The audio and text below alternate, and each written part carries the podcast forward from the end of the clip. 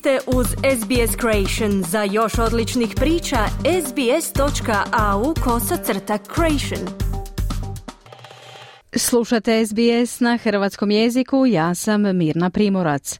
Predstavljamo vam sada hrvatsko-australsku znanstvenicu Ivanu Damjanović i njenu knjigu o reformi međunarodnog prava u sporovima država i investitora. Ivana Damjanović dio je svoje karijere provela u hrvatskoj diplomaciji i u našem je programu već komentirala pitanja vezana za Europsku uniju i trgovinska pitanja. Damjanović je predavačica na Pravnom fakultetu Sveučilišta u Kamberi, te znanstvena suradnica Centra za europske studije Australskog nacionalnog sveučilišta. Nedavno je objavila knjigu pod naslovom Europska unija i reforma zakona o međunarodnim investicijama. S Ivanom Damjanović razgovarala je Marijana Buljan i prvo je upitala o kakvoj je reformi riječ. Reforma se bavi zaštitom stranih investitora po međunarodnim sporazumima, odnosno pitanjem da li rješavanje sporova između investitora i e, država se treba e, rješavati arbitražom, kao što je to trenutno slučaj, ili kao što predlaže Europska unija bi se trebao osnovati novi međunarodni sud za e, rješavanje takvih sporova. I kakva je za sada reakcija drugih aktera na međunarodnoj e, političkoj i trgovinskoj sceni prema tom prijedlogu Europske unije?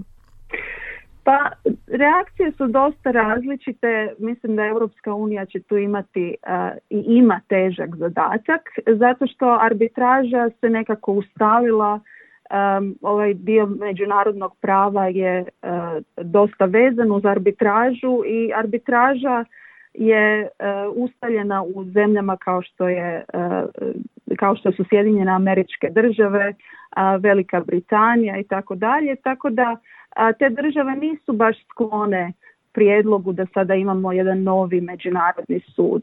Da kako nalazimo se u jednom zanimljivom geopolitičkom periodu gdje međunarodne institucije su, možemo reći, u krizi, pa onda države nisu baš ni sklone da bi sada a, osnovale neki novi međunarodni sud. Vidjeli smo da, na primjer, u svjetskoj trgovinskoj organizaciji sustav rješavanja sporova koji je taj, taj jedan stalni mekanizam koji tamo postoji je trenutno isto u krizi, tako da um, države su skeptične.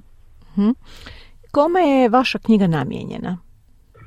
Pa naravno to je stručna znanstvena literatura koja se bavi dosta pravnim pitanjima, tehničkim pitanjima, ali isto i politički osjetljivim pitanjima. Znači pitanje zaštite investicija uvijek se odnosi na, na novac, na ulaganja i naravno ovi sporovi su strašno skupi. Skupi su za države i tiču se velike većine zemalja u svijetu. Znači Australija se susrela s ovim pitanjem prije jedno deseta godina, možda se sjećate ovog predmeta Philip Morris protiv Australije, znači kada je proizvođač duhana tužio Australiju zbog donošenja zakona kojim se regulira ambalaža duhanskih proizvoda. Australija je pobjedila u tom slučaju. ako gledamo Hrvatsku, na primjer, Hrvatska imala koliko znam 19 predmeta stranih investitora koji su tužili Hrvatsku pred različitim arbitražnim sudovima. Hrvatska je tu imala i dosta, imala je i predmeta u kojima je pobjedila, recimo um, jedan predmet zanimljiv nedavno u, koji je odlučen u korist Hrvatske je izgradnja golf resorta na Srđu Uh, ako se sjećate, taj uh, resort, zaustavljena je izgradnja tog resorta i onda je naravno uh, strani investitor iz Nizozemske tužio Hrvatsku. Hrvatska je sad dobila taj, uh, taj spor, ali bili su i slučajevi tipa austrijskih banaka koji su tužili Hrvatsku zbog zakona o konverziji švicarskog franka. Tako da radi se naravno o tehničkim pitanjima, ali one imaju po mom mišljenju, a vjerujem da će se mnogi složiti, značajne političke posljedice. Tako da knjiga je namijenjena stručnoj literaturi pravnicima koji se bave ovim područjem, ali naravno ja uvijek se nadam da će ovaj, biti zanimljiva i široj publici. I vi ste, ako se ne varam po obrazovanju pravnica, već duže vrijeme mhm. živite i radite u Australiji.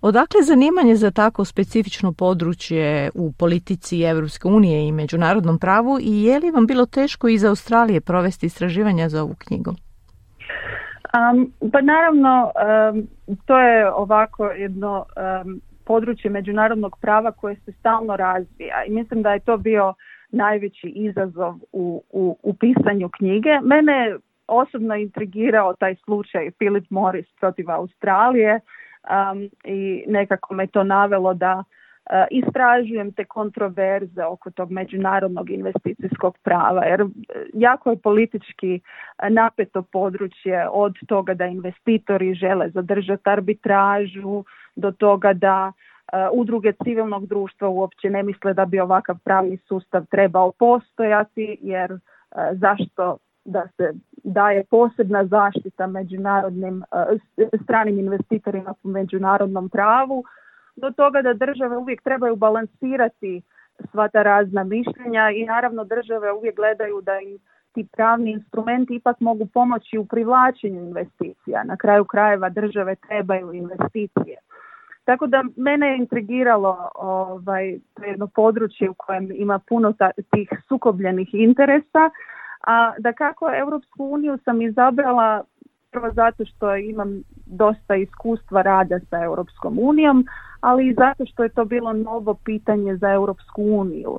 Dakle, ti ugovori o e, zaštiti e, stranih investitora su uglavnom bili ugovori država članica, ne Europske unije, ali nakon Lisabonskog sporazuma e, iz 2009. godine Europska unija je dobila nadležnost za ove sporazume i počela sklapati nove sporazume i tu su nastali razno razni politički problemi. Da kako uvijek je teško kad radite istraživanje s jednog kraja e, zemaljske kugle od drugom e, kraju zemaljske kugle, ali naravno ono što mene uvijek intrigira je kako Europska unija e, u stvari nastoji mijenjati polje međunarodnog prava i to je, ja sam u stvari pokušala objasniti to na primjeru ovih, ove reforme međunarodnog investicijskog prava. Dobili ste više pohvala, recimo izrazito pohvalno, o knjizi su se izrazili bivši sudac Europskog suda pravde, zatim jedan ugledan profesor međunarodnog prava iz Helsinkija. Kako ste vi zadovoljni prijemom knjige? Pa ja, ja moram reći da sam e, zadovoljna. Naravno, ova knjiga je proizašla iz mog doktorata kojeg sam ja završila na Australskom nacionalnom sveučilištu 2020. godine a u međuvremenu morala sam ga dosta i e, restrukturirati, ažurirati, urediti i tako, tako da to je tema s kojom sam ja već, a, s kojom se već dugo bavim, a, pa jedno, sigurno jedno pet godina intenzivno, tako da sam jako zadovoljna da je napokon ta knjiga izašla i naravno kad ugledni međunarodni pravnik uh, poput Marti Koskijenemija koji je, um, koji je uh, uistinu jedan od, od vodećih uh, međunarodnih pravnika, kad on ocjeni knjigu zanimljivom i korisnom, onda je to naravno i meni jako drago i i moram priznati da, da osobno jesam zadovoljna, zadovoljna s knjigom. naravno uvijek um, uvijek se sad gledam naprijed kako dalje i što dalje i naravno da reforma je još uvijek, um, još uvijek se odvija ta reforma, treba, planira se da će se završiti 2025. godine do kraja 2025. pa vidjet ćemo šta će biti od, od te reforme i koliko će Europska unija u stvari uspjeti u svojoj namjeri da osnuje taj međunarodni sud. Ali bez obzira na to mislim da je knjiga korisna naročito pravnicima koji se bave ovim pitanjima koji prakticiraju, ali isto tako i stručnjacima koji prate međunarodno pravo i razvoj međunarodnog prava. Ivana, kakvi su vam planovi za budućnost, osim možda još uskoro je novog izdanja ili dopune ove knjige?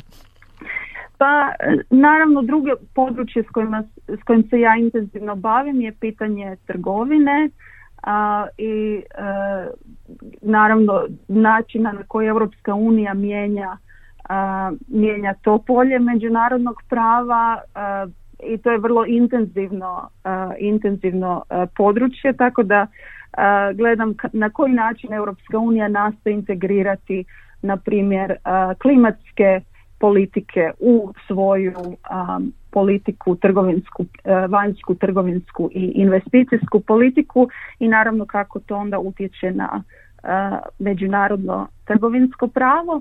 Tako da to je jedan od, od interesa trenutno kojim se bavim, ali naravno pratim općenito što se događa u međunarodnom pravu i i dalje što se događa s Europskom unijom, naravno.